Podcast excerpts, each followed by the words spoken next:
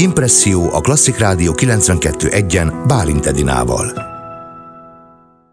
A vonalban Hegyes Szikszai Anikó, a Szikla Kórház múzeumigazgatója. Üdvözlöm, jó napot kívánok! Jó napot kívánok, üdvözlöm a hallgatókat is! A Budai Vár mélyén található Szikla Kórház Atombunker Múzeum 173 nap után ismét megnyitotta kapuit. Hát ez óriási élmény lehet. Igen, hatalmas nagy élmény volt számunkra, hogy május 1-én végre mi is megnyithattunk. Ugye most már másodszor voltunk bezárva, természetesen ugye a rendelkezéseknek megfelelően, de hát nagyon vártuk, hogy végre kinyithassunk, és hát nagyon várjuk, hogy jöjjenek a látogatók is. Hogyan igyekeztek tartani a kapcsolatot a vendégeikkel a kényszerű bezárás ideje alatt? Számos fejlesztést hajtottunk végre, és hát átköltöztünk mi is az online térbe. Csináltunk egy úgynevezett virtuális múzeumot, ahol ilyen online előadásokat tartottunk, illetve videókat készítettünk, ezeket lehetett megtekinteni, illetve ez alatt az időszak alatt rendszereztük azt a tíz évnyi szakmai tapasztalatot és munkát, amivel eddig foglalkoztunk, és készítettünk egy akreditált felnőtt képzési programot, amihez gyakorlatilag bárki becsatlakozhat, online oktatási videókat, archívanyagokat, leírásokat, webináriumokat és élő előadásokat lehet megtekinteni online. Hát erre legalább lehetőség nyílt a pandémia időszaka alatt. De most mivel készültek május 1 mivel várták a látogatókat? Ez tényleg óriási örömhír lehet egyébként, szóval azt hiszem, hogy most azért szerencsére nagyon sok embert utolérez az országban, hogy, hogy végre nyithat, végre mehet, végre találkozhatunk egymással, szóval én el tudom képzelni, hogy hogy ez mennyire frenetikus élmény lehet. Igen, szerencsére számunkra és a látogatók számára is ez egy nagy élmény, hogy végre újra látogathatóak ezek az intézmények. Nagyon szerették, hogy végre megnyithatunk, és sokan köszöntöttek minket.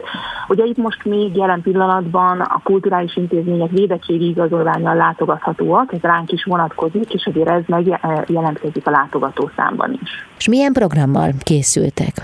Állatvezetéseket tartunk, és hát ajándékokkal is készültünk, és készülünk a továbbiakban is az első látogatóknak. Ugye erről szándékosan nem árul el többet.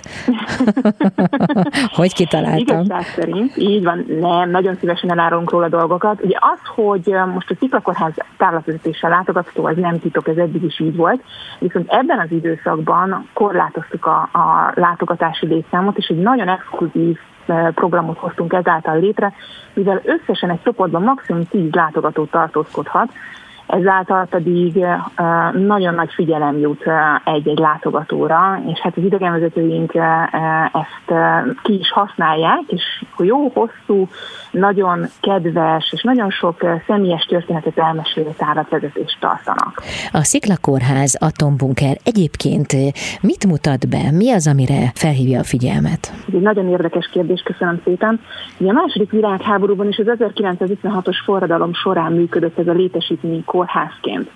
Itt sérülteket láttak el, rengeteg önkéntes dolgozott, és ha belegondolunk, ez a mai helyzetre kifejezetten jól reflektál, és hát ebből gyakorlatilag azért ihletet lehet meríteni, hogy, hogy hogyan is történhetett most a betegellátás a kórházakban. Hát ez a jelen helyzetben különösen fontos kérdés. Így van. Én meglepve láttam az oldalukon, hogy 1945-től 48-ig vírus termelő intézet is volt a Szikla Kórház atombunkerben.